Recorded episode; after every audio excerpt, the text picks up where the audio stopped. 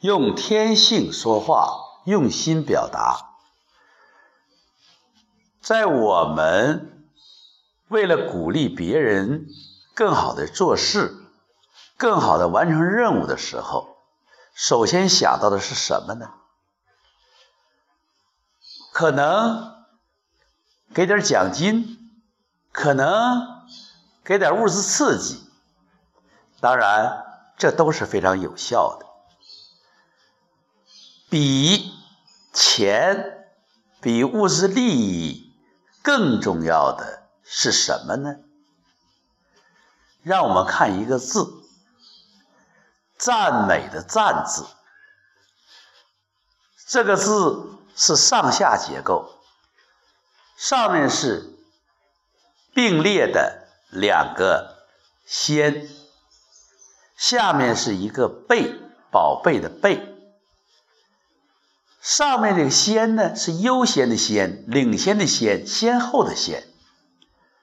就两个先，就说明优先两个层级，优先两个层次。贝呢，是指钱，物质利益。那么，比物质利益比钱优先。两个层级的是什么呢？那这个字就告诉我们了，是赞、赞美、赞赏。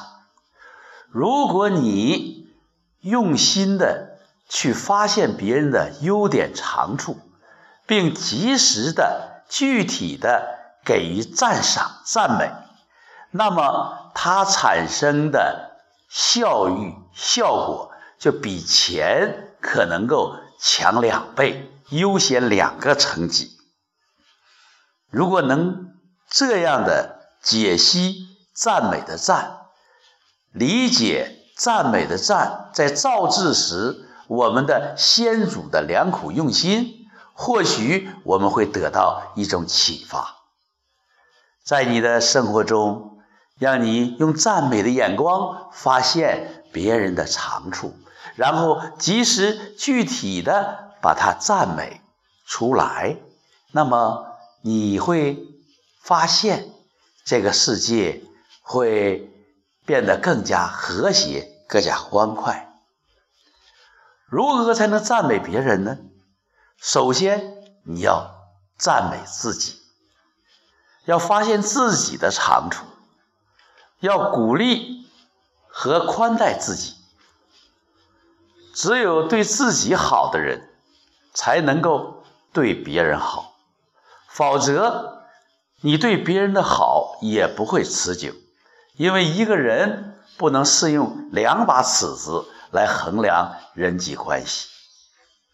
你对自己好了，你也会对别人好，也会发现别人的长处。有个成语叫扬长避短。有的人这样理解是并列关系，就是发扬自己的长处，避免自己的短处，啊，既要注意发扬长处，又要避免自己的短处。这样理解也可以，但往往是事倍功半。你比如我们非常赞赏的人乔布斯，他有过人的创造力。但是他也有过人的坏脾气。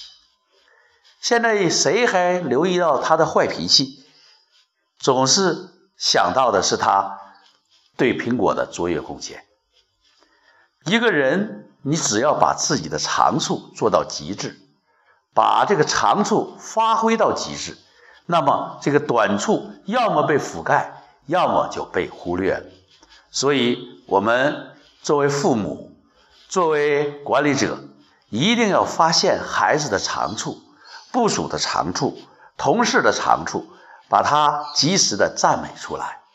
有的时候不一定要说出来，有赞许的眼光注视着他，用赞许的语气跟他说话，用赞许的手势跟他打招呼，这都是一种恰如其分的表达。用。天性说话，用心表达，你就会发现，赞美是人际关系的润滑剂，是感情的催化剂。你今天是否开始赞美你的家人、你周围的人？